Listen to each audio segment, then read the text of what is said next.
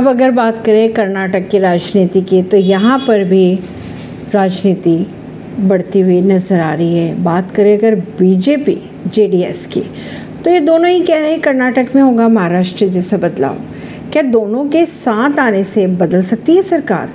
अगर बात करें पूर्व मुख्यमंत्री कुमार स्वामी और येदुरप्पा के बयानों ने सियासी गलियारे में खलबली मचा दी है। सवाल ये उठ रहे हैं कि क्या सच में कर्नाटक में सरकार गिर सकती है? अगर हाँ तो ये कैसे संभव हो सकता है और इसका फ़ायदा किसे होगा? महाराष्ट्र में एनसीपी पर कब्जे को लेकर शरद पवार और उनके भतीजे अजित पवार की लड़ाई जारी है। इसी बीच अब कर्नाटक भी बीच में कूद पड़ी। कर्नाटक में भी सियासी उठापटक दिखाई दे रही है। पूर्व मुख्यमंत्री और जेडीएस नेता एच डी कुमारस्वामी ने दावा कर दिया है कि एक महीने के अंदर महाराष्ट्र की तरह कर्नाटक में भी बड़ा उलटफेर नज़र आएगा। वहीं अगर बात करें पूर्व मुख्यमंत्री और भाजपा नेता बी एस येदुरप्पा की तो उन्होंने भी कह दिया है कि कर्नाटक में कुछ भी हो सकता है। तो ज़्यादा समय नहीं लगेगा। कुमारस्वामी और येदुरप्पा के बयान से सियासी गलियारे की अगर बात की जाए तो गरमाने लगे हैं।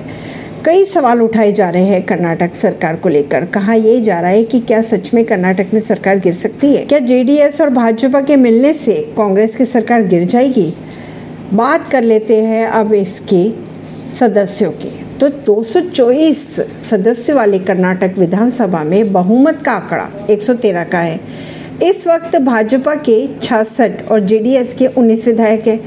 दोनों मिलकर भी अगर सात आते, यानी कि कुल पिचासी के आंकड़े तक पहुँचेंगे, यह आंकड़ा 113 से कम नज़र आ रहा है। ऐसे में अगर भाजपा और जेडीएस का गठबंधन होता है तो कांग्रेस सरकार को कोई खतरा तो नज़र नहीं आ रहा है। क्यों करी जा रही है सरकार गिराने के बाद? अगर इस बात पे गौर किया जाए तो संख्या बल के लिहाज से ये महाराष्ट्र के मुकाबले कठिन लग रहा है। ऐसी ही खबरों को जानने के लिए जुड़े रहिए चिंता सरिश्ता पॉडकास्ट से। परवीन दिल्ली से।